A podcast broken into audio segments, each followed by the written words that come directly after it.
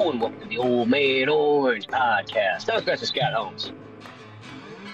And I'm Ryan Dunigan. And we're getting one of those fun halfway car podcasts and so on, and trying to make it all work on the little screen.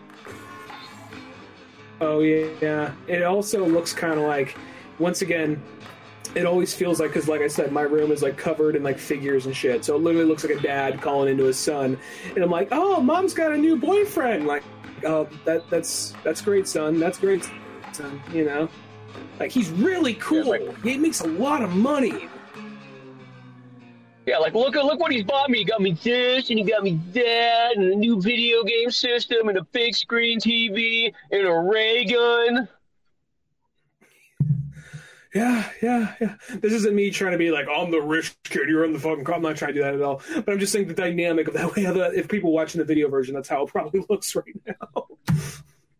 Yeah, that's how I feel in the car cast version of it all. But at the same time, it's cool that you are able to do stuff like this and so on. You must get to fight with the sort of technology to get it all dialed in and ready to go. But yeah, I'm kind of back. Jetsons, half 2001 Space Odyssey. Exactly. Totally. That's the only way you can kind of look at it and so on like that. And even speaking of this, I guess not exactly 2001-y, but I went to go visit Cisco down in, actually ironically on like, you know, Hispanic, you know, Heritage Day. Just timed out that perfectly. Oh, okay, go visit your Mexican friend on that day. You're just like, hey, Cisco, I would have come visit you sooner, but there's a holiday for this. Right? So, you know, it would be wrong to go to anybody else's house today, you know, so we'll come on down there and whatnot. But just happened to time out that that was the day that we chose to go down to the Universal Studios Halloween Horror Nights, which was pretty darn awesome.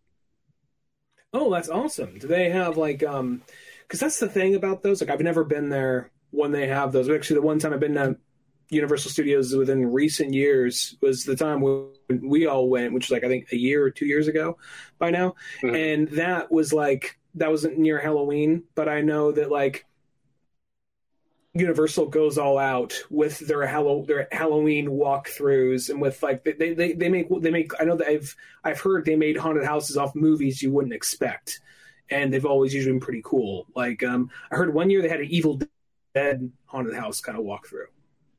Yeah, well, this year they had an Evil Dead one, but it was for that new Evil Dead movie. So I guess if you saw the movie, it probably made more sense. But still interesting, still cool stuff in there, good violence and so on like that. But, yeah, they had like 8 haunted house walkthroughs spread throughout the park that you could go to, all with like, you know, high quality in them and, you know, really cool designs and, you know, very good gore scenes and so on like that. And, yeah, just let's see. It was like one was based off Chucky, which was actually really cool. Probably had some of the best death scenes in there. They had the Evil Dead for the new movie. They had the new Exorcist movie one. They had a Last of Us. But I think since it was based off the TV show, it felt a little bit different than the game. They had a Last of Us one? Huh. Yeah, they had a Last of Us one, which it still had some cool stuff in it. Like, you got the clickers and the different monsters and the big fat guys. I can't remember what they are. I always used to say, like, whenever you see them in the game, because they'd pop up and be like, "Daddy poo-poo, come for you." And then you'd blow them away. I don't know why. It makes it less scary when I make a funny name for them when I'm shooting things. No, Last of Us. Last of Us or Left 4 Dead? Wait, do those? Now, Left 4 Dead does have fat guys in it, too, because they got the blobs in there. Oh, I'm mixing. But back in the day when it was okay to shoot fat people. Back when there was more freedom, goddammit. Well, goddammit. That's what happened. They took that away from us. It used to be an American tradition to shoot fat people. And they explode everywhere. And if you got caught in the radius of it, well, guess what? You're getting some of that fat juice on you, and you're going to be infected just like them. Okay, let's go to McDonald's now. Goddamn, I got to celebrate my Left 4 Dead victory. But you died. You didn't even make it to the helicopter. Oh, shit. We made it as a team. That's all that matters, right? Is it like, God, that's cool they had a Last of Us one. Well, I mean, even like the show, you had more of an emphasis on people more than zombies. So I'm guessing they still made it feel kind of more of like a haunted house. It wasn't, I guess, a lot of jump scares and that kind of stuff. Yeah, it was more like a haunted house. I mean, and you got a bunch of people playing Joel and Ellie and so on. And the part where Joel was trying to start this generator, so I got to yell at him like I was at wrestling and heckling him, like, start that generator! Damn it, Joel, start that generator! And the guy's like, Jesus, bet you every third person comes in and yells that at me.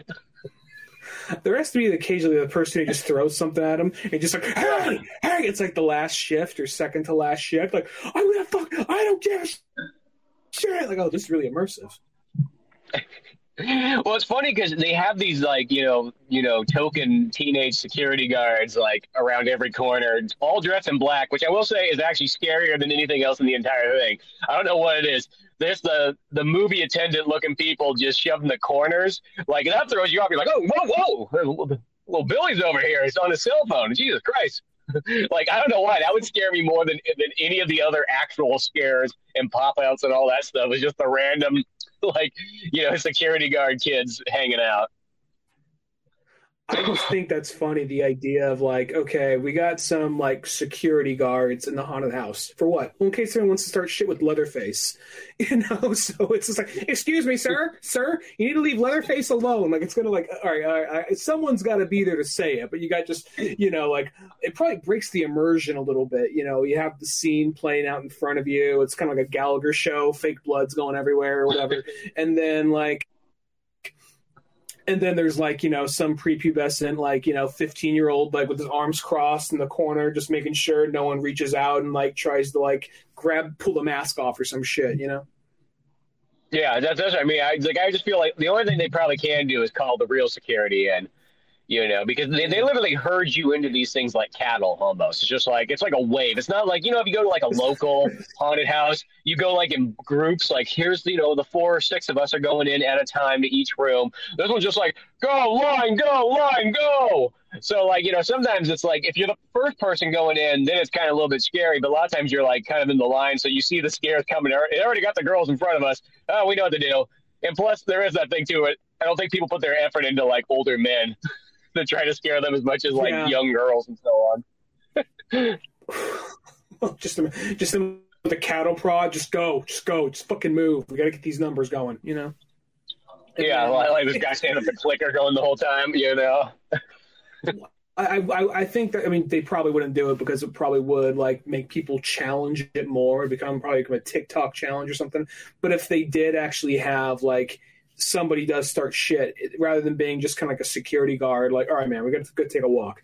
It's going to be like someone in a clicker suit or someone dressed like a xenomorph just grabs them. All right, you want to fuck around, motherfucker? And just like pull them into the other room, you know?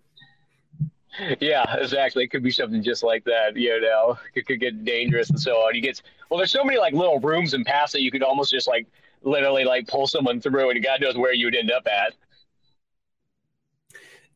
I didn't hear anything about it being good, but there was like, it sounded like an interesting concept. It was a horror movie. I think it was a Blumhouse movie. So, and sometimes you get those Blumhouse movies that just like come out and just like rock the world for like a few years, like franchises. And then you get those ones that, like, no one ever hears about again. Yeah. It was like a movie about 70% of them. Well, you know, there's the ones that really, like, you know, there's the ones that really, like, stand out. Like, I don't know if they've really... No, that's A24. I'm thinking that A24 has done a lot of big horror movies lately. But anyway, maybe Blumhouse has kind of fallen off a little bit. But regardless, anyway, there was one where it was, like, a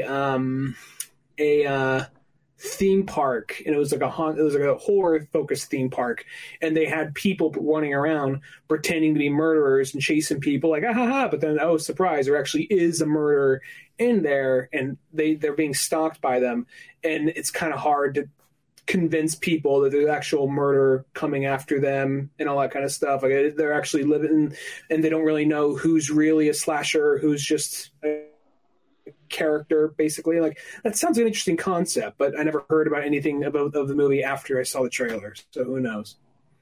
Yeah, actually does sound kind of that is a smart one, because if you do think about it, you just think about how much actual death could you sort of hide during like a haunted house kind of thing, that like when we, you know what I mean, who's gonna be able to separate, you know, the fake death from the real death in the moment. There is actually a my wife and I went to, around Halloween last year, we went to a theme park where the theme park was kind of like whatever, but It's called Wallaby, of all places. It's not, it's kind of like a Six Flags. Apparently at some point in time, Six Flags bought it, and then it crashed and burned, and it became Wallaby again or whatever. But just a European chain of theme parks, and they, in Halloween, they do a couple of those walk-through haunted houses, and there you could totally tell, like, no one's going to pay attention, so put whatever unofficial license stuff through here. So you basically walk through this theme, this thing, and, like, you can kind of tell they're just, like, it was people who knew the gist of it, but didn't really know entirely what it was. Like, they confused, they fused Psycho and Scream into the same thing, you know? They fused, like, they fused,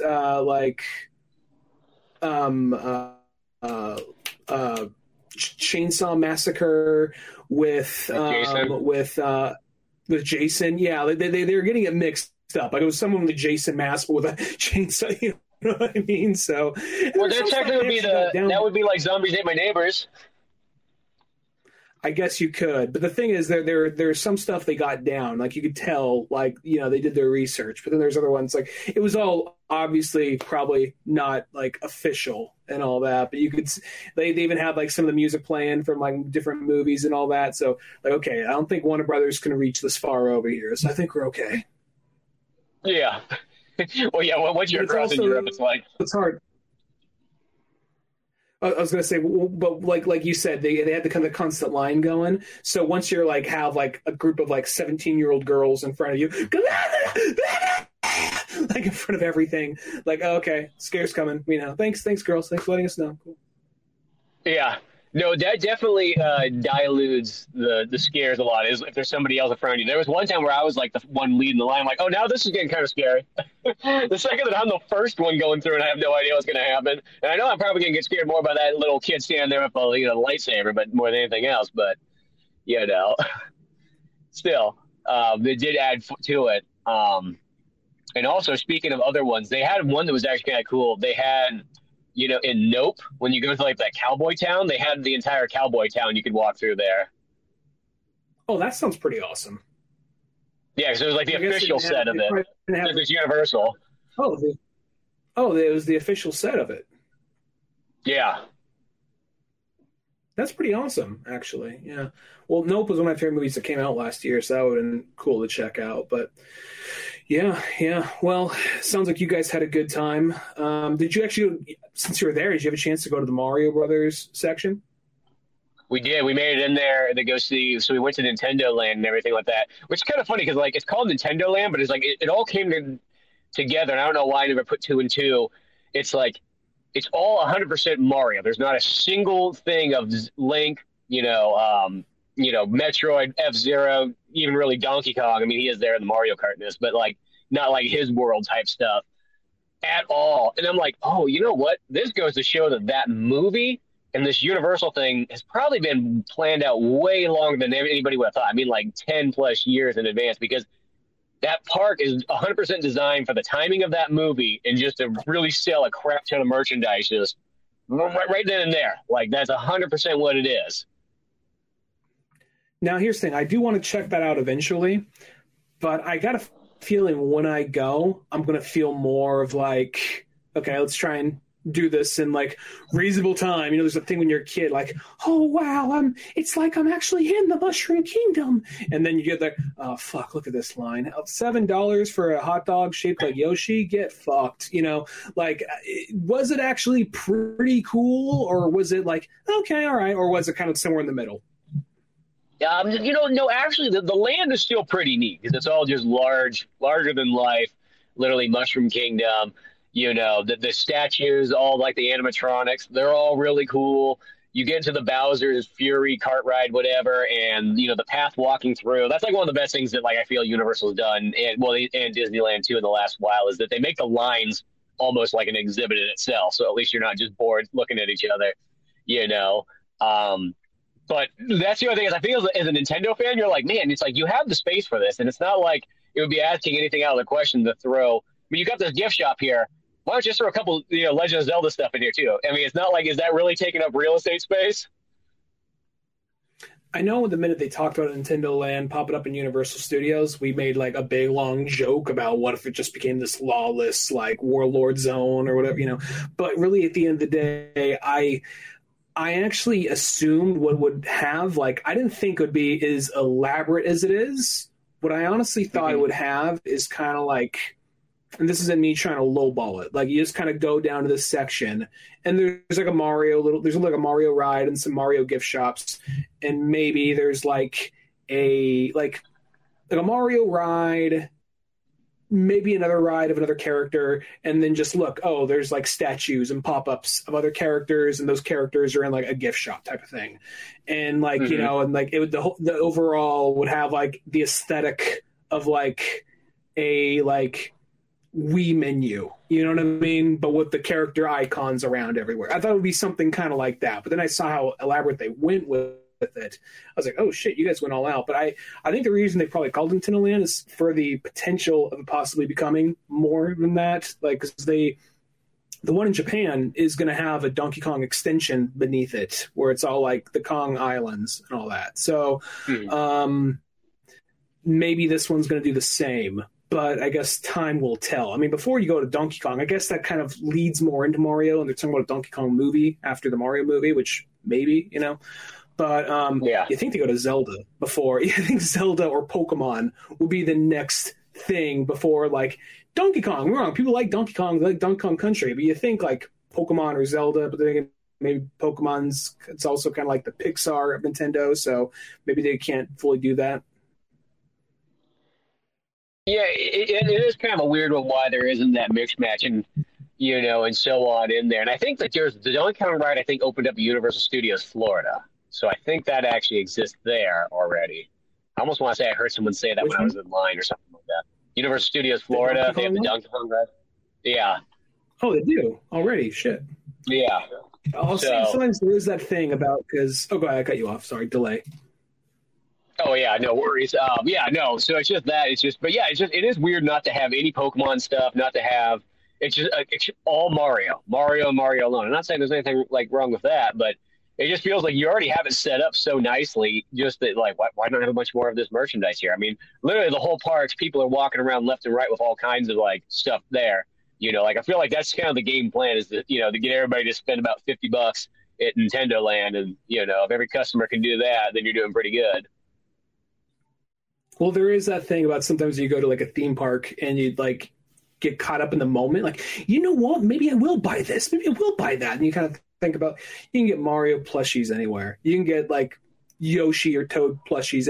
But you think, well, I'm going to get something specifically Nintendo Land. Like, oh, am I really gonna drink out of this giant ass thermos all the time? Am I really into you? Like, so then that kind of starts to break down. Like, you know, but who knows? Maybe when you're there, you can find the right thing. I remember getting a cool Jurassic Park mug after the ride, but beyond that, a lot of the times, this shit, when you actually get all amped for it, you look at the price, like, ah, fuck that. Like, I remember, well, I'll say, going off, you're talking about the rides being kind of like an exhibit itself.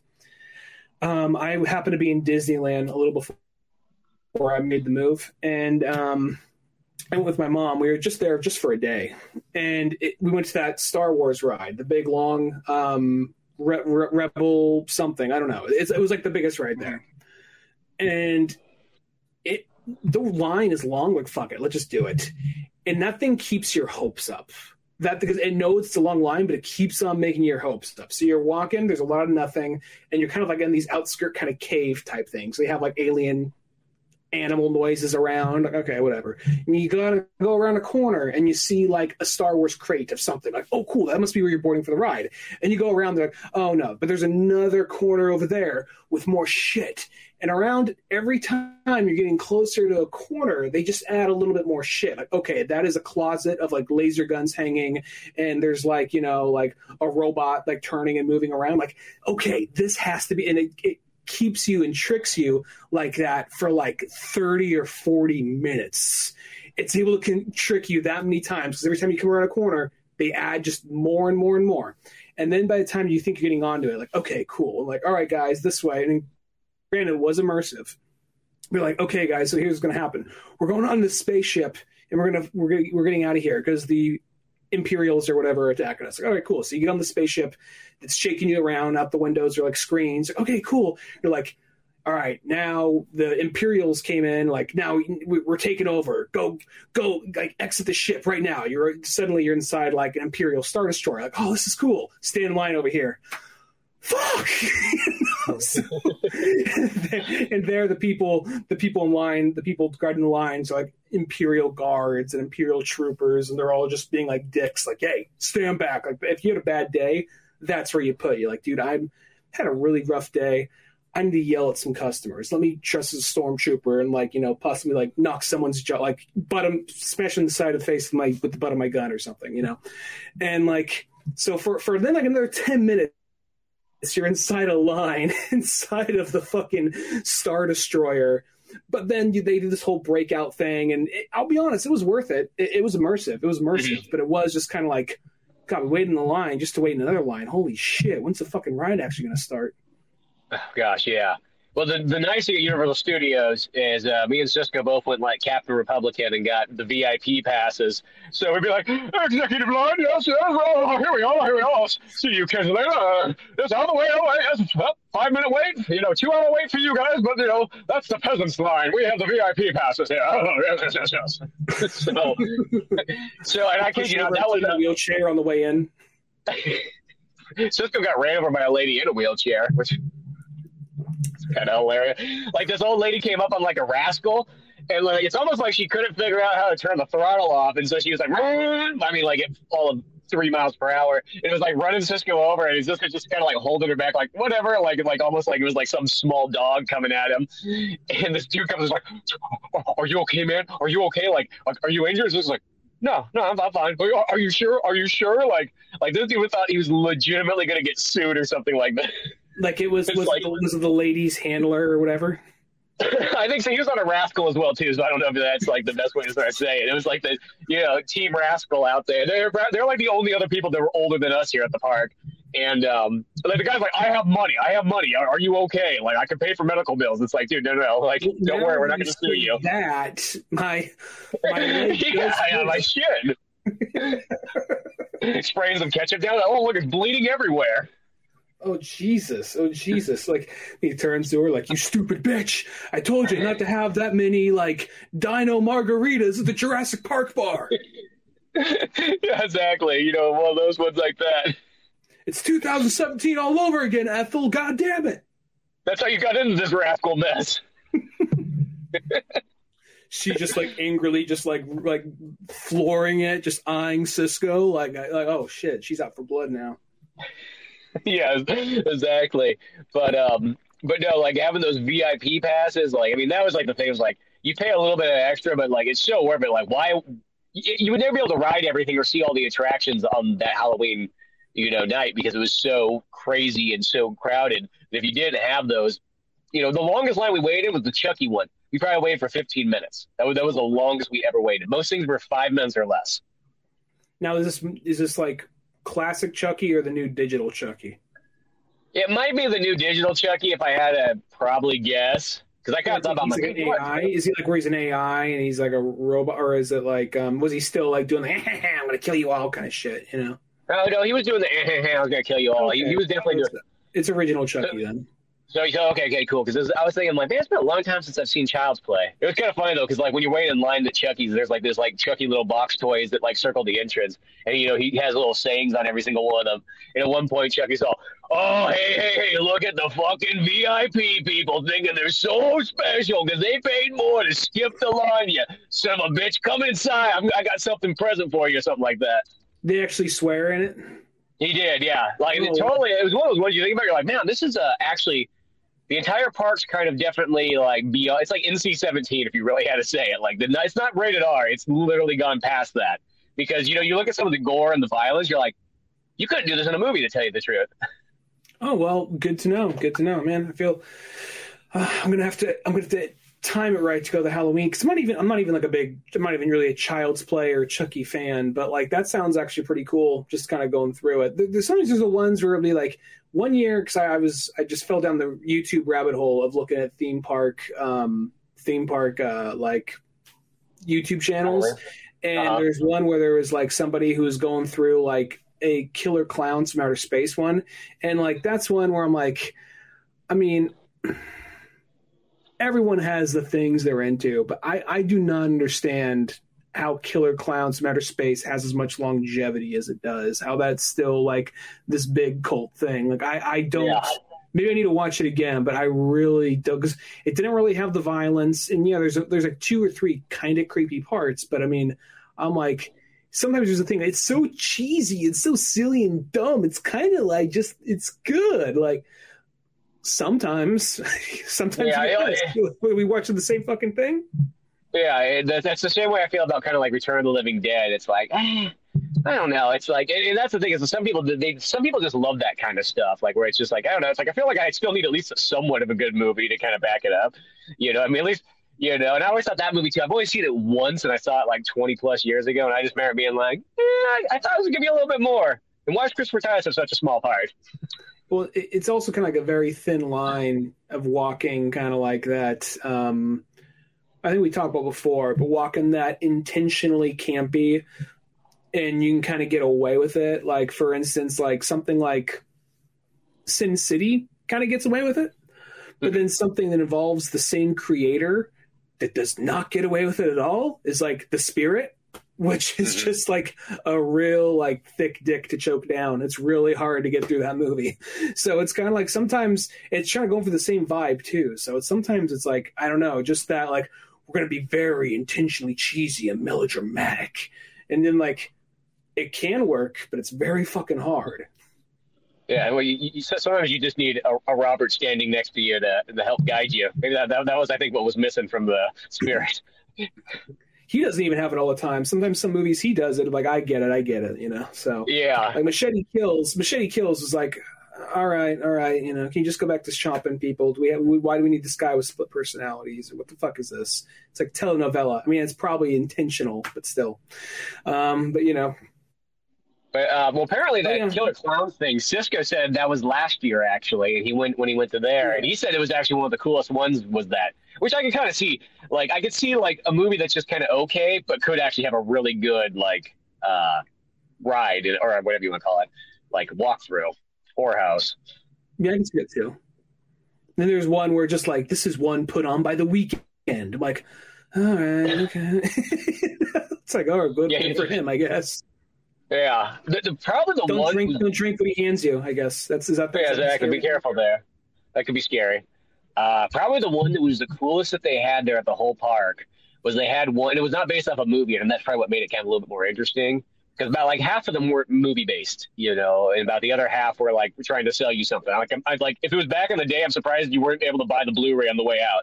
It was like two steps away from it being like that, you know. But but they had one that was all holiday themed murders. So you got like scary Easter bunnies, you got, you know, scary Santa Claus. They had a Thanksgiving murder set, which kind of reminded me of like the Thanksgiving Eli Roth trailer for Grindhouse. But it was really cool. You walked in to like this, you know, dining room table. It was all Thanksgiving dinner, and it just had the entire family was just murdered up on the table in like different ways and so on like that. And that was really awesome looking. And just like someone was stabbed up against the wall, and there was just blood and terror all over the place, you know, and someone drowning like in soup and so on, like. They really went to town on it. Sometimes I'm like, I almost kind of wish that they weren't kind of shoving you through the line so fast, because I'd like to sit here and like, can I study this for a bit? Because this is pretty cool. I like, you only get to see everything for like, you know, 10 seconds if you're lucky. That's pretty badass. Yeah. But then, and then they also had scary 4th of July, which I thought was actually where they had like Uncle Sam, like is like a, you know, a, almost looked like Eddie from like Iron Maiden, but just like murdering people and so on like that. With fireworks and shit. Yeah, exactly. Like I was like, yeah, like there's one of those ones. Like at first you're thinking of all the big holidays that, you know, you'd think of that, and then it started going into all like almost like, wow, I want to, yeah. Well, where's that horror movie for that holiday? If you look long enough, I imagine there's got to be like a 4th of July horror movie by now. I'd imagine. I don't know. I mean, well, I know there's one that came out like 10 or 15 years ago, and it's like more of like a dark comedy, but like I think it's like Ronald Reagan going around killing hippies. or something like that. I'm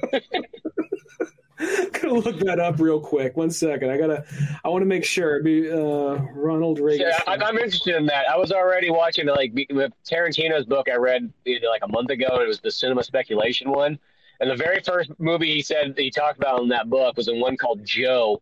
It stars what's his name? The dad from Everybody Loves Raymond, and he plays the Frankenstein's monster in Young Frankenstein. What's that dude's name? He's in Taxi Driver as well, too. He's in all kinds of stuff. Always looks old. He looks like in 50 years, he still always looks old. Harvey Keitel? No, not Harvey Keitel. He's in Taxi Driver? He's in Taxi Driver. He plays more of a smaller part in that one. But he's the dad and Everybody Loves Raymond. I feel like that's like his major role in the last while. Whatever.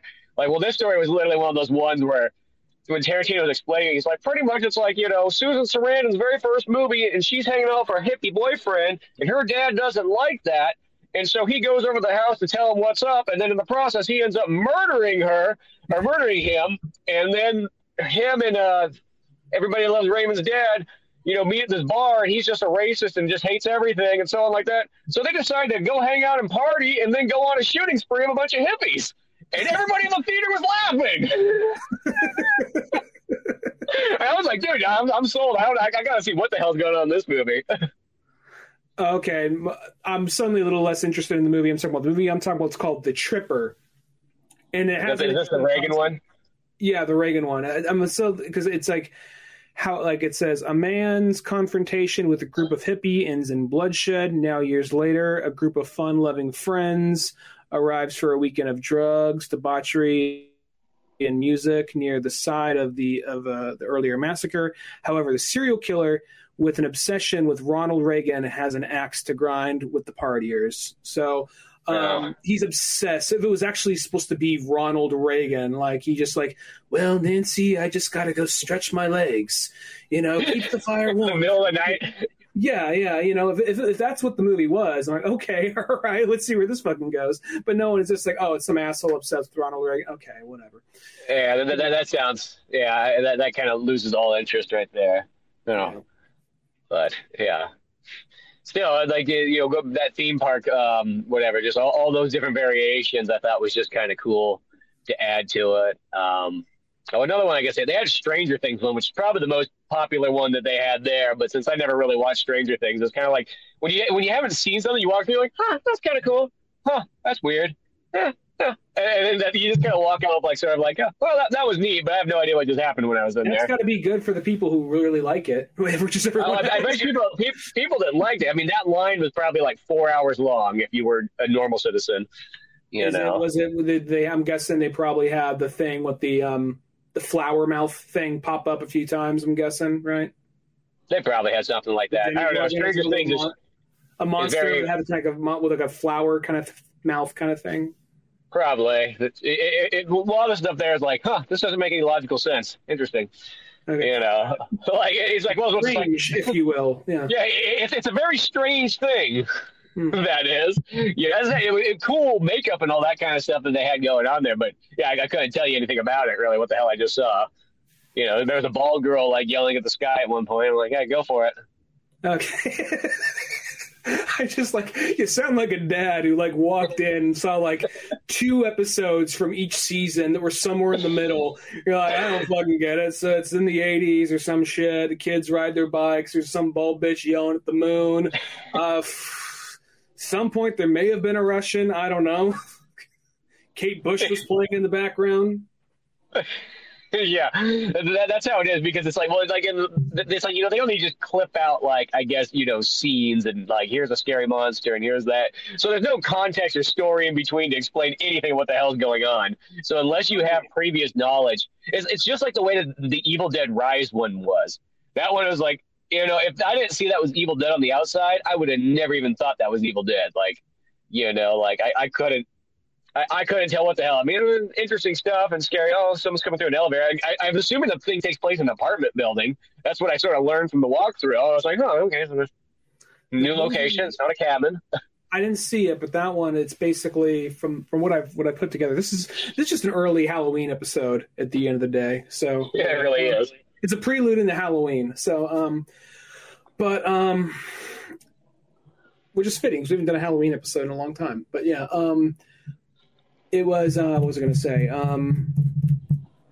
The new one, which I have not seen, but it's on HBO Max, so I should probably just watch it already, is apparently it's the Book of the Damned or whatever, but in an apartment complex. Like somehow someone gets it and does it in an apartment complex, and all the Evil Dead shit starts to go down. It's apparently really brutal. Like apparently it does not hold back on the kids either. So I'm like, oh, really? Shit. That's cool, because that fourth one, I just didn't care a whole lot for. I was just like, I thought I was going to like it. And my only thing, though, I will say, I think by not having Ash in there, I almost don't care. It's like making a Friday the 13th movie and being like, oh, well, Jason's not going to be in this one. You'd be like, why am I showing up then? Like, I hate to sort of say it, but, like, you know, there's some things where it's like, I feel like I need the main character. There's some things that you can get by without the main character because there's enough, like, round story to kind of go with it, and there's other interests and so on. But there's some of them where it's just like, if you don't have the main character, it seems kind of like, what are we here for? Now we feel like we're watching a knockoff of it, and it's just not as good. So here's something about that Halloween, about that Evil Dead remake. I went in, I did not go into it with high expectations. So when I walked out of it, I liked it more than I thought of it. It wasn't my favorite thing in the world, but I liked it. Oh, yo, it caught me off guard. I liked it. You know, it's not Evil Dead 1 through 3, but I liked it, you know. Mm. And then I watched it again, and then watching it again and knowing what I know now, I'm like, well, I still like it, but not as much, because looking at it, I mean, because everyone in it's pretty fucking stupid. In that one, like everyone's, I mean, there's some stupid people in the other ones, but they, and, you know, and everyone always pays for their mistakes, but there's like not many, like, you know, like I guess the thing I liked about it is I'm not like a huge person who's like, look at the fucking gore, but I thought the gore and the violence was creative, and I appreciate that it was almost trying to go back to Evil Dead 1. When I was younger, I actually liked Evil Dead 1 more than Evil Dead 2, but as I get older, I'm kind of leaning more towards Evil Dead 2, in all honesty. But oh, really? I still really like the first one. Yeah, as I get older, I don't know why. I think I just appreciate Evil Dead 2 a little more as I get older. But I definitely have come back around, because when I first saw Evil Dead 2, I was like, how do people think this movie's like so great? Like, compared to the first one, like, it's just a cheap remake, it seems like. It's like one of those ones, like, that didn't really continue a whole lot. And I have come around where I'm like, no, I actually like Evil Dead 2 quite a bit. It's probably my least favorite of the three. I think Army of Darkness is still my favorite, but even though Evil Dead 1 is pretty darn awesome. It's just a straight horror movie. I think Evil Dead 1 is the superior one. Army of Darkness is more of like an awesome action movie at the end of the day, and I think that's got all the great lines. That feels like that's what creates the Ash, like, mythological character, because oddly, in the first two movies, it's almost kind of a different Bruce Campbell. Well, Army of Darkness is probably my favorite of them too, but I remember just kind of like you said, I saw Evil Dead was one of those movies you heard so much about, and I kind of got into it a little late, in all honesty. I got into it like in early college.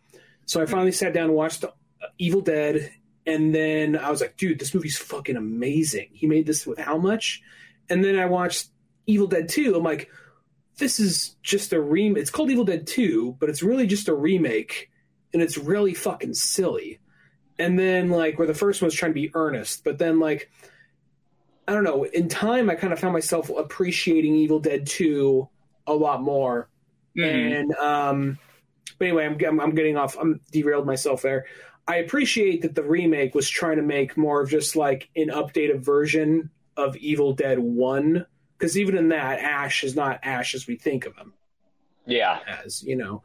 So even Evil Dead, so I appreciate they're doing like, no, we're making a down and dirty, like non-funny, non-chuckle oriented version of Evil Dead for this. I'm like, that's kind of cool, and the violence was pretty heavy, and they didn't hold back on that. But then, like, most of the characters are just so fucking dumb.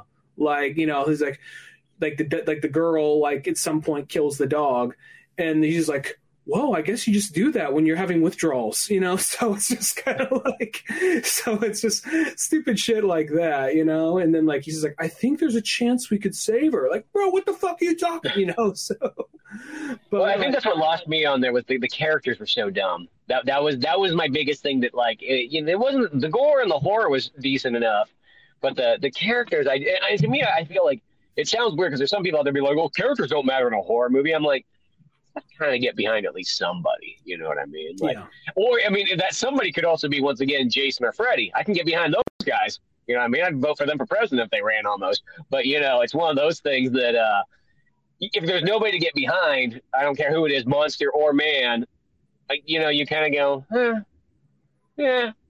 Yeah. It's just death without, like, reasoning sometimes seems kind of like there's something missing. I think there is a level of, like, you wanting at least one or two people you like to kind of make it out of there. So, I mean, the new one I'm curious about. I'll check it out. It's already on, I think, one of the streaming services. So it's there. So I'll probably check it out. But, yeah, as far as, like, I was thinking, I mean, we don't have to do it here. We can probably talk about it off air, but I was thinking maybe this for September, for October, since we haven't done very many Halloween stuff, if we want to do, like, unless something big is coming out that week, we can mostly try to do, like, something horror oriented throughout the month. Maybe I shouldn't say this in the middle of the show, but we're on this topic of, like, we've kind of opened up with haunted houses. By the time this comes out, it's probably going to be on, like, beginning of October. So I might as well, I don't know. Yeah, it's always funny because it's like I'm always kind of like, this is the thing about horror movies. One was I don't get to watch them as often as I used to, but every single time I watch one, I realize right off the bat, like, man, there's a reason why I love this genre so much, and why there's so many cool movies and something like that. It's always like when people always want to do them around October. Like, I remember even like Wes of VHS, like, why don't you save some of those ideas for October? I'm like, what's the difference? I can watch a horror movie any day of the week. You know what I mean? Like, it's one of those ones. But I think, like, what makes them even better is when you get somebody to technically watch them with and or talk about them afterwards, because that's almost like the magic of horror movies is like it's literally, in my opinion, I think the best group kind of movie than any other genre. Like, you know, like something special about whether that's either you watch it together and or you at least discuss it later. I think something about horror movies is great for that. Yeah. Well, I actually saw one a little bit ago that was it was a straight-to-streaming one, which I honestly think it could have gone to theaters. Did you see that? And it's a little on the artsier side, but I still liked it. Did you see that movie, No One Will Save You? If it didn't go to theaters, I definitely didn't see it. So over here it's on Disney+, but in the States it's on Hulu.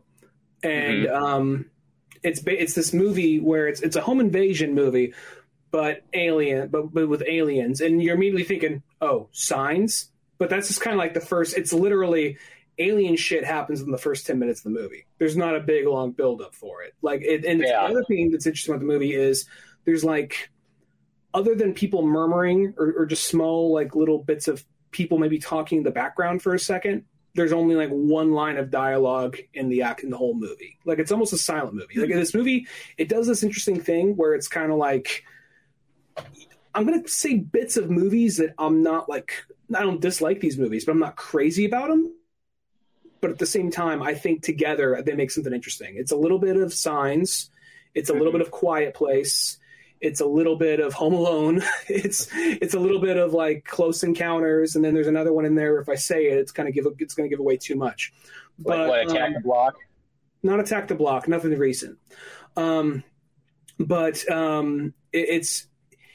It's one of these movies where basically this girl is shunned from her town.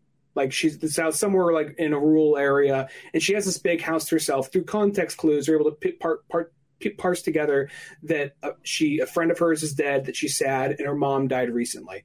And she just basically has a big bit of property to herself, and she's kind of like a little kind of like sheltered hipstery, not hipster girl, but she wears vintage clothing, probably because the only person she really hung around with was her mom, because the rest of the town shunned her for reasons we don't know till the end.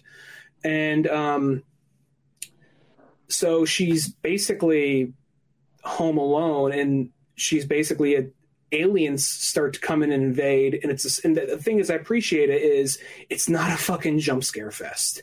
It's really tense. It keeps you on your toes. You're waiting for this to happen. You're waiting for that to happen. And it does kind of like startle you, but there is no like that. There's no fucking jump scare, but and like the things they do with the aliens. Cause some of the aliens look like you're basic. I'm not spoiling nothing because you see the alien within like the first 10 to 15 minutes of the movie.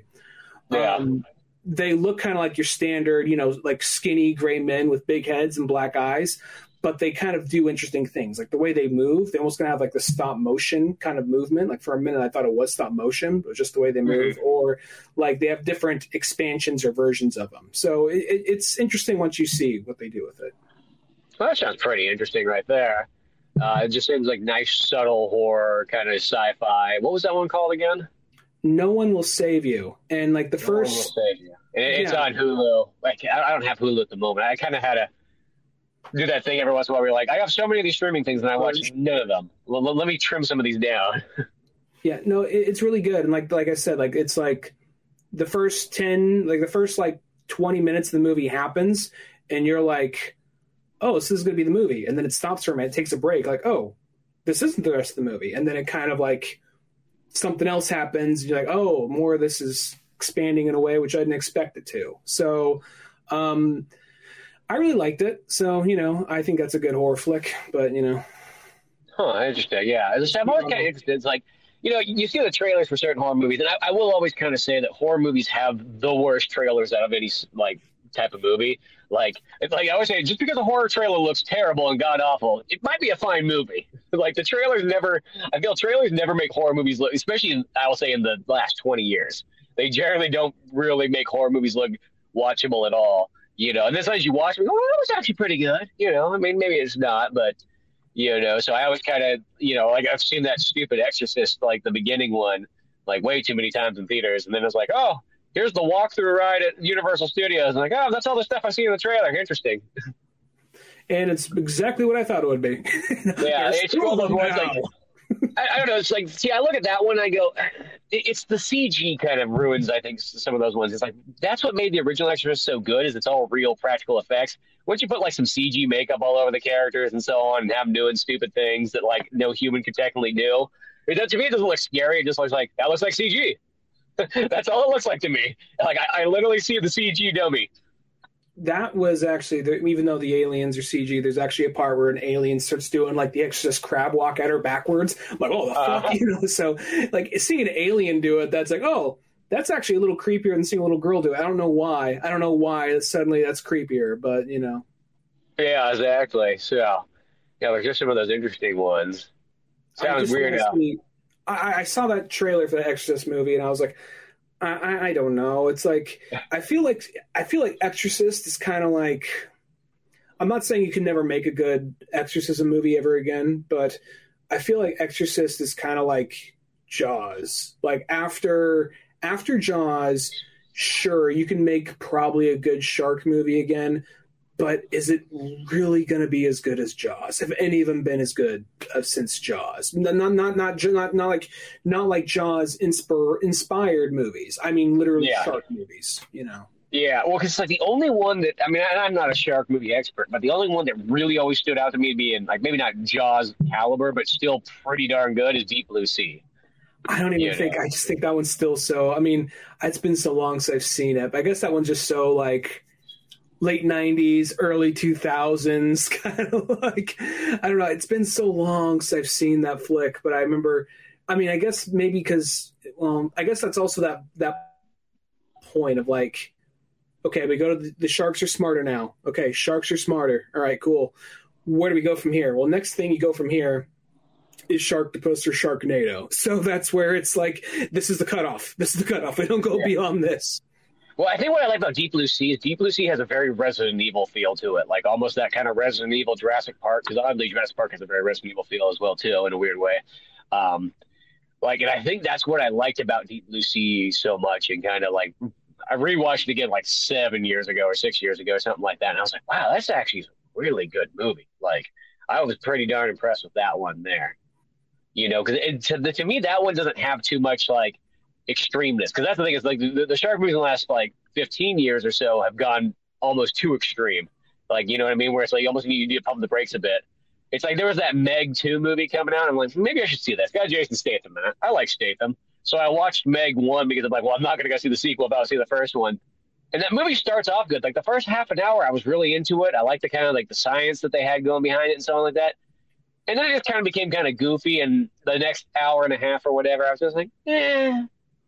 The beginning was good. It was good before the shark showed up. Well, I'm like, I don't know. Sometimes I just like, how do I put it? That made me sound like a fucking movie snob here. But like, I feel like if you could sell the movie, I'm like, it's a big fucking shark and it's CG. I think that's something you could probably sell someone on in like the early to mid 2000s. Now I feel like that kind of shit's like a dime a dozen. Like it's kind of hard to wow someone with special effects and just like, it's a shark, but it's big. I don't know. Yeah. It's hard. I just kind of like, maybe it can be really good. Maybe. And the thing is, the shark, I haven't seen Meg 2, but I've seen the trailer to it. Yeah. And it looks like they're like slowly leaning into like, it's so crazy and wacky, isn't it kind of funny? Wink, like, you know, Fast and the Furious, or like, if you guys keep pushing this, it's going to go into that Sharknado level shit. And I'm not even going to step up. If that's where this train's going, I'm not getting on. So like, that's kind of, yeah. Yeah. Where it's getting like that weird new one, like 2.5 hours or some shit. The new one's 2.5 hours. Is that how long? Well, that makes sense, though, because every movie this year pretty much is 2.5 hours. It's like so rare to find a movie that's under that 2-hour mark anymore. So it wouldn't surprise me if that was the case. Speaking of Statham, though, did you see Expendables 4? No, I. You know what? Here's the thing. I like Expendables 1. I thought Expendables 2 was pretty fun. I was kind of meh on Expendables 3, but Expendables 4, it just didn't. I'll be honest, just didn't look that good. But it looks like you're kind of like, who can we get, you know? So, plus I also heard I heard someone just say out of nowhere of who dies 30 minutes in. I'm like, well, fuck that. So. Yeah, well, they don't technically die, but they just go and take the world's longest coffee break and come back later. Oh, well, okay. You know, could have been there for the rest of the movie, but all right. Yeah, it just doesn't hurt that it help that it's somebody of major importance. But well, it's weird because I watched Expendables 1, 2, and 3 right beforehand again, and I have the director's cut of 1, which does add a little bit more to that. And it was kind of funny thing though. I was watching Expendables 3 again. I was like, this one actually might be my favorite one. Granted, it is missing the violence. That's the biggest issue of Expendables 3 is you just don't have the good violence right there. And then you do have the kid characters, but they don't take up as much space as I think you think about the first time you watch it. I think what really makes Expendables 3 is it's got Mel Gibson in it, though. So now you got a legitimate super actor in there to carry so much of that other stuff. And, like, his scenes are just, you know, amazing. And then the action, even though it doesn't have violence, it's like there is still really good action in there. It's almost like you have to make up for that because you can't just sell good gore. You have to now have actually even more different kinds of action. I mean, granted, I still like all three of the original ones. They're still all fun. A lot of cool characters and so on. But going into 4, it's one of those ones, like, this is the only kind of thing I kind of noticed in there is it's still decent. I'm not going to say it's definitely the weak one of them all. The problem with it, though, is that it's really just a Jason Statham movie. Like, they just give all the action parts to Jason. And they're like, you know what, we'll just make it easier, like. Literally everybody else, like, they shoot the guns like 2 or 3 times, it feels like, and then they just, like, get captured in a jail, and then they're waiting for Jason Statham to come. And he takes, like, all the action, practically. And don't get me wrong, I love Jason Statham, but the whole point of this movie is it's not a solo movie. It's a group ensemble. And, yeah, even, like, Tony Jaa, once again, I'm like, this is going to be it. Finally, America's going to understand how great Tony Jaa is. They're going to give him a good role, and one, he doesn't appear till like, you know, an hour into the movie, it felt like. And then when he's there, he's like, I don't fight. I gave that life up. And like, no. You fight. You never gave that life up. You're on screen, damn it. You need to show off. And then he probably gets 2 action scenes, and that's about all that he's really used for. They're good, don't get me wrong, but they're not. He should have been there the whole time. If it was Jason Statham and Tony Jaa, and that was the characters they focused on, I would have been like, you know what, I'm fine with that.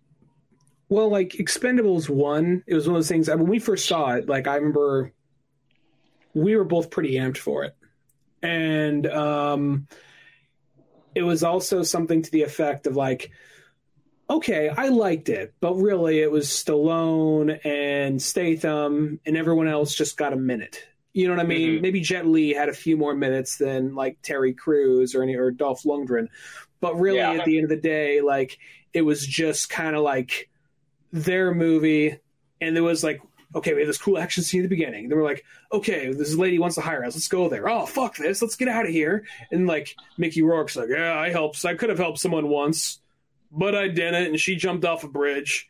It is what it is, though. Like, maybe we should go back. Yeah, okay, we'll go back. We'll all go back. Okay, cool. And they all go back. And then, like, everyone kind of gets an action scene. Like, I feel like we could have got this a little quicker. I still like that movie, but it's like, yeah, I know what it is. The second one amps up the cheese, amps up the self-awareness. A lot of people don't like that. That didn't bother me, but it kind of also amped up the action, and it was aware, and everybody got more of a moment. Where the third one was, I think the second one utilized the rest of the cast a lot more. The second one's definitely the most balanced of them all. Like that one's as far as a straight up action movie, everything's pretty much there. Yeah. The third one, the reason I didn't really care for that one so much, and it's not even like I hated it. It just felt so kind of like, it felt like it was shuffled around between like three or four people. Like, okay, so they're going, and I guess Terry Crews, I don't know, he was written out because he scheduling conflicts or just wanted out of it, or I don't know what it was. So it's kind of like, okay, shot at the beginning.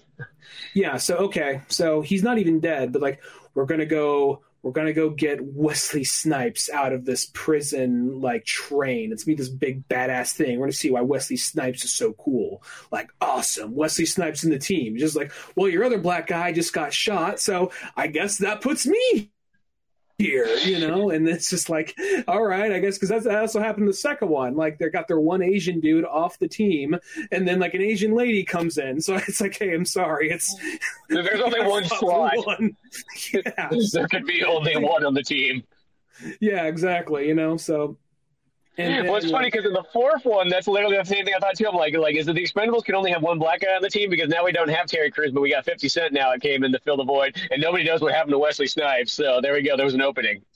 Yeah, and then something happens where it's just like, for whatever reason, Stallone has to go off alone, and everyone's like, hey, man, we think you should bring us back. Like, no, I got to get the young blood. I got to get World Dogs. And it's just like, we just met Wesley Snipes, and he's coming along like, hey, man, I've been here the whole time. Why are you leaving me out? Like, Wesley Snipes, you just fucking got here. This should be Terry Crews in this, whatever. Okay, doing wrong. You're cool, but it just felt so like, we're going to build this guy up, and then there's the bench. And then we introduce all these young people. And, yeah, there's like, I mean, Ronda Rousey is like, at the time, I guess – everyone else is either like, okay, there's Scott Eastwood, but they're hoping to take him up, make him like they're hoping he probably become more, and probably writing off the Eastwood name, but really he didn't really have a lot to his name. A lot of those people didn't have like a lot of big action movies to their name. Like, these are the up and coming guys, and then Ronda Rousey is like the only one who's like, I mean, she was a fighter, but at the same time, it's not like, you know. So it's like, okay, so it's all about. It's about the old blood coming in for the new blood, but the new blood also isn't really who the fuck are these guys, you know? So that's kind of like my thing with number three. And yeah, Antonio Banderas was cool, but he was just kind of like there for a minute. Like, it's just one of those things. Here's these characters. We just use them for a minute and we just off with them. Now, I haven't seen it since theaters. We got to watch it again, but you know. I think it's one of those ones, if you give it another go, because once you kind of just go, okay, I accept that the kid characters are there or something like that, they're only there for really like a moment, and then it's back to you know, the Expendables and all that stuff and so on. And I was like, as far as just, it's got a lot of great action in that movie, and then plus the Mel Gibson aspect. Like, I can't, like, that's the one thing that was like, Mel Gibson just, remember, Jean-Claude Van Damme is cool as a villain in 2, but we all know right off the bat that Jean-Claude Van Damme is not the caliber of actor that Mel Gibson is. Well, I liked how they were able to utilize like I do not remember the thing. I just like they made Jean-Claude Van Damme like intimidating. I'm not saying he couldn't be an intimidating guy, but at that point people like dismissed him away. I'm like, no, he's an over the top 80s villain, but he's doing a good job of it. And I remember Mel Gibson being good in that movie. And I remember like, you know, the idea of Rambo versus Mad Max, that's cool. I just kind of like, and I remember there being some cool action scenes. I just don't remember it being as like, I also remember just these really like asylum budget moments where they would be like, there's a helicopter landing, like a PS3 helicopter landing off in the background, and they have these really stiff like models, the characters kind of like just wobbling along in the background, like really guys, you know. And there's a part where like Stallone is being lifted up like from like a helicopter, and there's no momentum, it's just like just straight up, you know, like Mario crawling a ladder. Yeah, no. It is kind of like that. But when you do jump into 4, I will say 4 started off extremely good. Like the first like 25 minutes with 4 was like, man, this is really good. The action's badass. They're like, you remember how 3 didn't have enough violence in it? Well, now we've doubled down on it. Like they doubled down on the rated R-ness right at the beginning. There's gore, there's violence. There's a part where Stallone needs to go get his ring back from a guy in the bar that he lost in like a bed or something the night before, so him and Statham go to fight him, and the ring's just sitting on a giant, like, humongous cock behind the bar. It's like, they're just like, you're getting your rated R fix now. Like, don't fucking bitch about 3 again. It's on a dude's cock? Like, actually showed it on a dude's cock? Come get it? Well, it's like a statue behind it. Oh. It's not like that. But, yeah, so it's like, it started off great and everything like that. And then it's like the mission goes on and so on. Like, it's weird because it's literally a 2-act movie, which that's almost something you never see. Is you see 3-act movies, you see 4-act movies, but 2-act movies are really rare. It literally has that beginning action scene, that's Act 1, and then when they go like, oh, we got to do our second action thing, that's literally all it is. They land on this boat, and the thing takes place on the boat the entire time past that. Like, never goes anywhere else. You know what I mean? And it's just like, I kept thinking like, well, this is going to be like, you know, this is Act 2, and then we'll get off the boat, and there'll be some third. Nope. They're just there the whole time. And in this process, the weird thing is that a lot of the characters that they sort of have, they do these things that almost feel like they had to do like a cop-out decision to make the character work this way. But like, you could tell it was written for somebody else. Like, they literally have an Antonio Banderas guy there, and they just do the thing where it's like, oh, well, we couldn't get Antonio. We wrote the thing for him. He didn't show up. How can we fix this real quick? It's Antonio Banderas' character's son, and he's the exact same guy.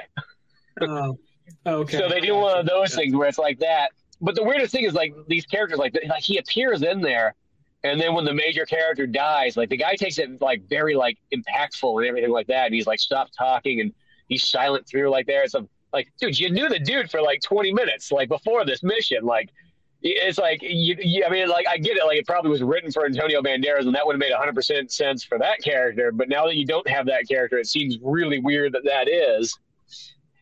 And then it's even like 50 Cent in there. I feel like that was written for Terry Crews. And then when Terry Crews didn't come back, they're just like, oh, we can shoehorn 50 Cent in here and make it kind of work.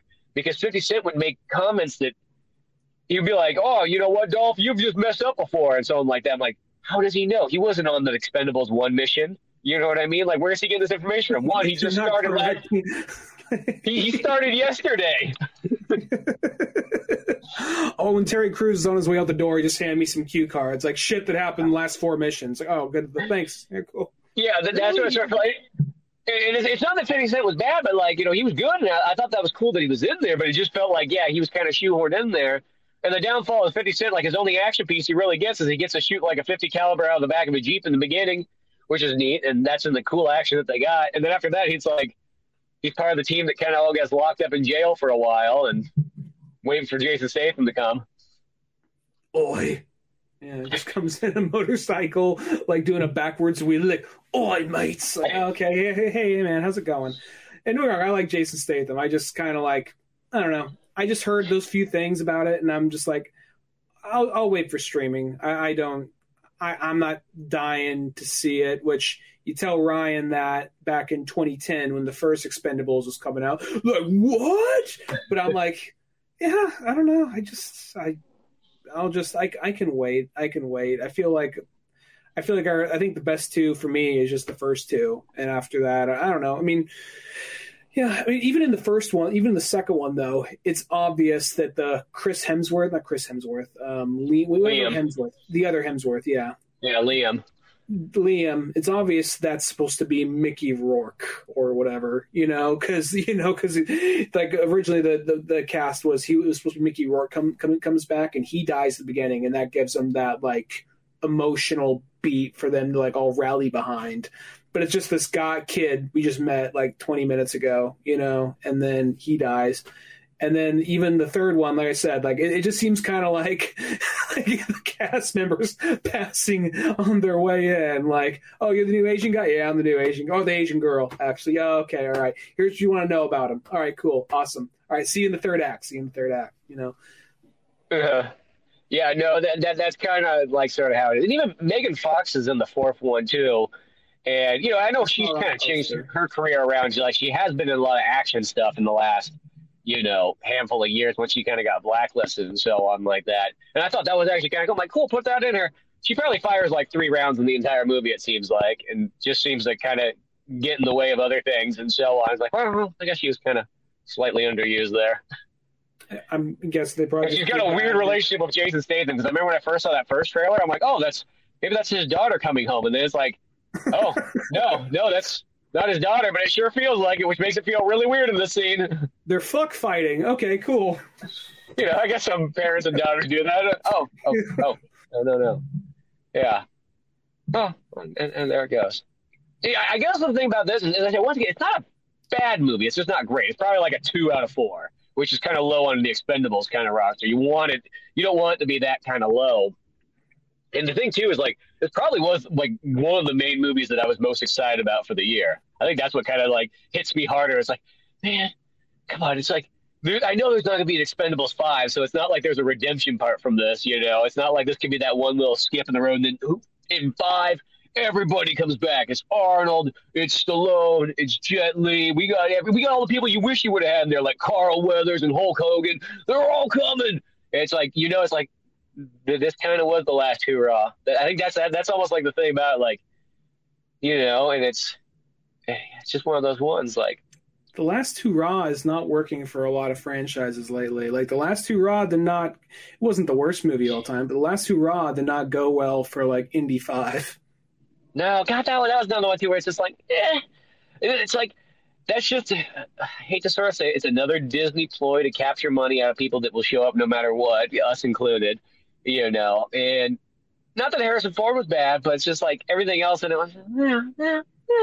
It was just kind of like, I don't know. I mean, I wanted to see it just because it was indie, and then I was watching it, and I'm like, I'm liking this. Okay, yeah, the CG on the face is a little noticeable when he falls over or something, but for the most part, I'm digging this. Even the World War II stuff at the beginning, and then even the stuff when he's like in when, you know, because. When he's like having the chase through the hell no, we won't go protest and parade and all that. And that was interesting. And yeah, I know this isn't all gonna, I know it's over the top, but I'm enjoying this, you know?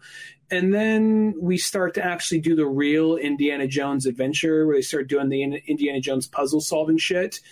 And like, I really like Phoebe Waller-Bridge. I think she's a good actress. I hate that actress so much. That one was like, that in that movie, she's not good, but in other stuff, she's really good. She's good in other stuff, and she's a really good writer. She's in a she's. Well, is she the fembot lady in the Han Solo movie? That's not the best example, but yes, yeah. God, that's another one where she's just terrible in. She's she was one of the punch-up writers for, well, not the writer, but she's a punch-up writer for, I think, the last Bond film. And then she also she's in a show called Fleabag, which is really good and pretty funny. She's in a lot of stuff. Anyway, I think she's good. That movie is not her best example. Mainly, I think it was the way she's written.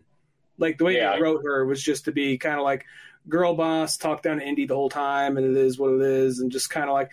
And at some point, he would need to have that kind of moment, like, I know what I'm talking about, but he never really does. Just kind of like, no. You know. So it's just like, okay, whatever. And then like, I mean, I don't think it was as bad as people were making it out to be, but it wasn't really that great either.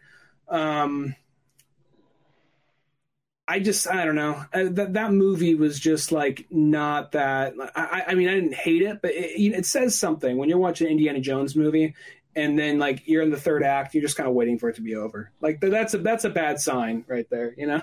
Yeah, that's how I kind of felt too. It's just like, I don't know. It's just like those ones like that where it's just such a bummer because you're like, you know, you want more of all this kind of stuff. And I don't mind the guys being old. I think that's it. I think the downfall is you just get the wrong creators involved in there. And I hate to sort of say it, but like there's certain things. It's like if you don't have the original guys at least in there somehow, some way, like, you know, if you had Steven and George, I think it would change a lot more of that. But when you don't have Steven and George working on their own material, like, I almost kind of say, like, you're just making expensive fan fiction. Let's be honest. It's not real anymore. It's just expensive fan fiction. Well, it's also something to the effect of, I think something like Indiana Jones is like, let's not sugarcoat it. It is kind of like something like our generation back is probably no one's going to give a shit about. I can't imagine like the next generation giving a fuck about an old guy who digs up shit and like shoots ethnic people. I don't see that being a thing that they're really fucking into. So at the same time, like I'm just being kind of like, you know what? Yeah, I love Indiana Jones, but at the same time, it's just like that pulpy adventurer of the world kind of thing, like Doc Savage type thing. I honestly think that's just one of those genres that people don't care about anymore. Yeah, no, it is kind of always sad because that's like all the stuff that I like. I know it's all the stuff that I like, the stuff that's all kind of disappearing. It's like it goes to show, like, is this what it means to get old? Is that the things that you like just go away and nobody seems to care?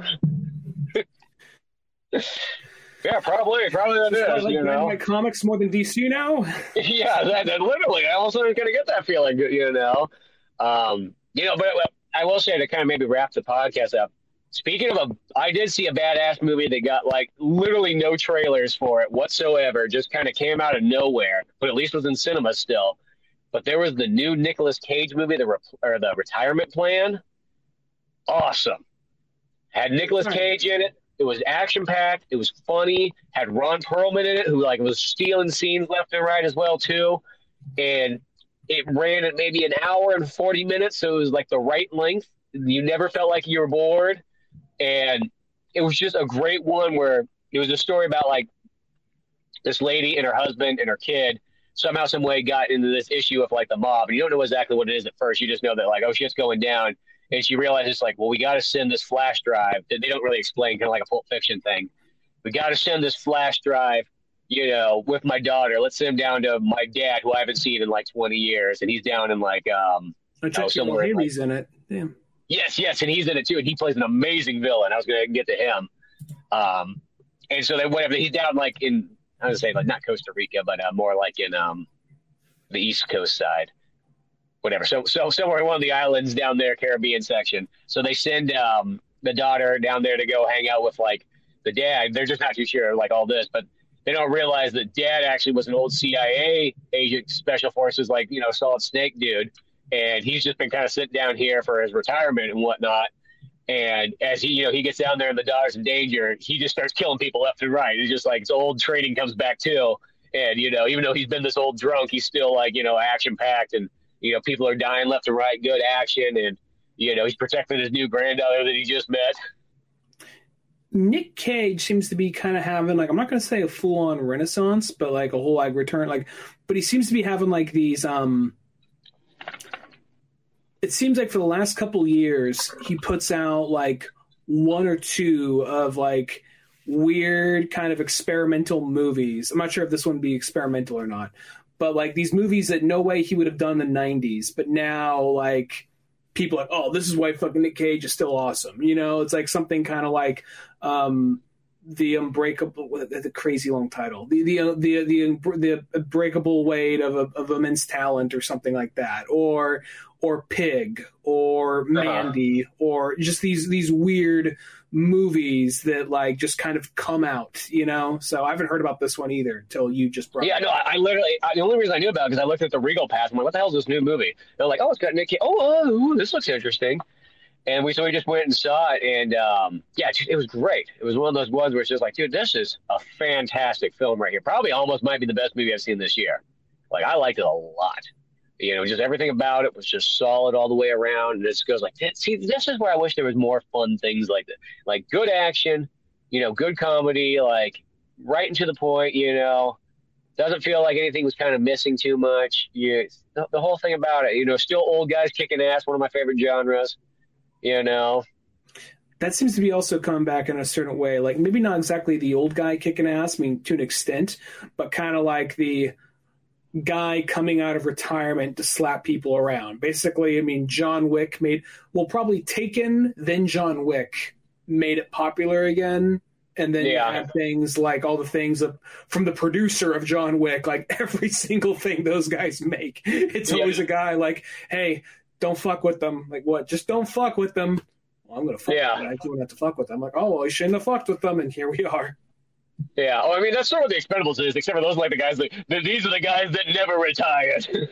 Yeah.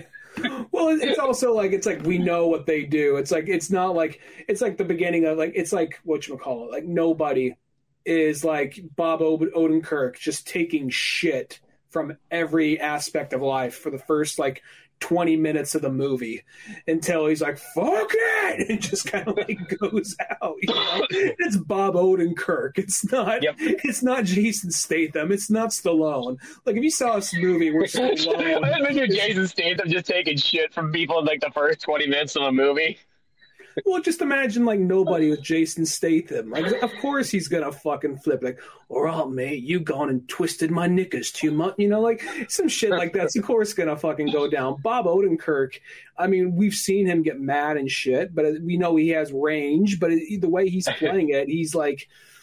The way he's playing it, he looks like an everyday guy. And just like the thing that's also interesting to me with that movie is just like even the wife is like, she knows he's ex-CIA or whatever, and she's still kind of like, gotta get a fucking nutsack. God damn it, Bob. You know, like, it's like, and she's like, You're right.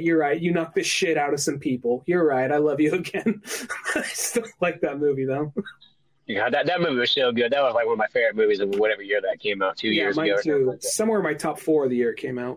Yeah, and I'll say it's that this retirement plan one kind of fits in like that category of movies in about that sort of way. I really dug it. I was like, you know what? Here it is, and it's sad because it's a movie that just who knows how well it will do. Maybe as time goes on, but so it had no trailers. It's like you're gonna show me that damn Exorcist trailer like 15 times, but you can't show me this movie at least once. Yeah, well, they probably had the money for it, but apparently, I guess, like, apparently because Nick Cage, that the movie where the long title movie with the Mandalorian, that movie addressed his like lavish spending and like bad habits and all that kind of stuff, and worked that into the story, And apparently, he's been doing a lot of weird, oddball movies to kind of like pay shit off. But it's actually, I think it's kind of, at least movie-wise, I think it's kind of working out in his favor because I think Pig is like one of my favorite movies he's done, as well as like that movie he did last year. I don't know if as his movies go, it's probably one of my favorites. So, you know, I think that he has like, I'm not saying like, I wish he didn't have to get into debt in order to do this, but at the same time, I'm liking the movies he's putting out, you know? Well, I think that's the thing is it's actually kind of good for actors to get kind of like that humbled period, because then I think they can get back and start doing some artsy things. Like, the way that I look at it is I think that really, like, I kind of would hope that someone like Will Smith would do the same thing because he got humbled. This should allow him to start doing some artsy things. And the thing about Will Smith is he never was really allowed to ever do that. He was just instantly blockbuster star from the start. He never got to, like, work that way up. So I think the fact that now if he started making things kind of like how Nicolas Cage did, where you're like, oh, shit, here's this weird, bizarre horror action movie that I would have never expected to see Will Smith in. I hope he takes advantage of that right now and starts doing things like that, because I think that could be really cool for Will Smith. Yeah. I mean, I'd like to see Will Smith do stuff. I mean, I'm sure that he's working through some shit, and I don't want to speculate or whatever, you know. But at the same time, it's like... he's just like at the archery range. He's just got a picture of Chris Rock at the end. He just fires arrows continuously all day long. Like, oh, hey, Will, you're down here again. How many arrows is that on the ground? Best I not ask. See you. you can't even tell it's Chris Rock anymore. It's just like, it's not even Chris Rock. It's like, is there Chris Tucker on there? Getting warmer. No, well, it's not, that's not even Chris Rock's thing. Yeah, he was like, oh, you know, Chris Rock, did you see his stand-up special? Like, well, I know we're ending soon. Did you see his stand-up special where he talked about that? No, I never did. He did a stand-up special like a year after it happened, and he says like, "So I know what you all want to hear about." And the audience like, "Wow!" You know? So like, and at some point he basically come out and just like, "Yo, fuck Will Smith." He says like, "He's working through some shit. He's doing this. He's doing that. I understand he's working through some shit, but he smacked me because I'm small." You think he would have done that shit if it was Dwayne Johnson made that joke? You know, so you know, so it's like I kind of like, you know, I don't really, that was I mean, year later or whatever, but 2 years later by now, but I don't really, I'm not like, I'm not one of those people who like totally wrote Will Smith off on anything he's ever done since then. But at the same time though, I'm like, yeah, he kind of brought that upon himself of every night to like, you picked the wrong time to do that, dude, especially at night you were getting an Oscar. Like, oh, this is the thing I always wanted. Then they just like, if you could have just bottled up just for a minute longer, you know? Yeah. As I said, I think that if he plays his cards right, I think for maybe not necessarily for himself, but it could be a cool thing just for movie-wise, because it's sometimes like that thing, like if you're always given like the top-tier list of movies, of course you're going to stick to that. Why would you do something weird and artsy? But when you get to that point where you're like, oh, shit, now I'm kind of – I don't get those same choices anymore. Like, I think that could actually be better for, one, your acting, and two, for the real fans of Will Smith, like just be able to see some shit that like you would not normally get. It's kind of like Nicolas Cage. If Nicolas Cage was always just A-list actor forever, we wouldn't have got all these cool movies that we sort of got in the last like 10 years. That Nick Cage started doing some weird, bizarre stuff, and I think that almost adds even more to Nick Cage's like credit. Well, I'll say this: it's like it does sound like some monkey paw shit, like when you think about it, like. Like, you know, like a fortune teller says, yes, you will be able to, like, get an Oscar, your lifelong goal. But first, your wife will fuck your son's best friend. And then you will smack a comedian on stage for making a joke about your wife's lack of hair. And then the world will hate you. You know, so it does sound like this weird, like fucking curse thing. Like, but at the same time, though, you know, I hope he bounces back because, you know, I think he's just taking some time, you know. Yeah, exactly. As I said, whatever movie he has coming out next, I do look forward to see what it is, because hopefully he'll choose something just really odd and interesting, you know, and, you know, less blockbustery and more something special. But yeah, no, that's probably a good place to wrap it all up at. Other than all that fun stuff, go to oldmanonly.com for more comic books like Pizza Boys, old animations, podcasts, and all that good stuff. Till then, I'm Spencer Scott Holmes. And I'm Ryan Dunigan. And we'll see you some other time. Later, folks.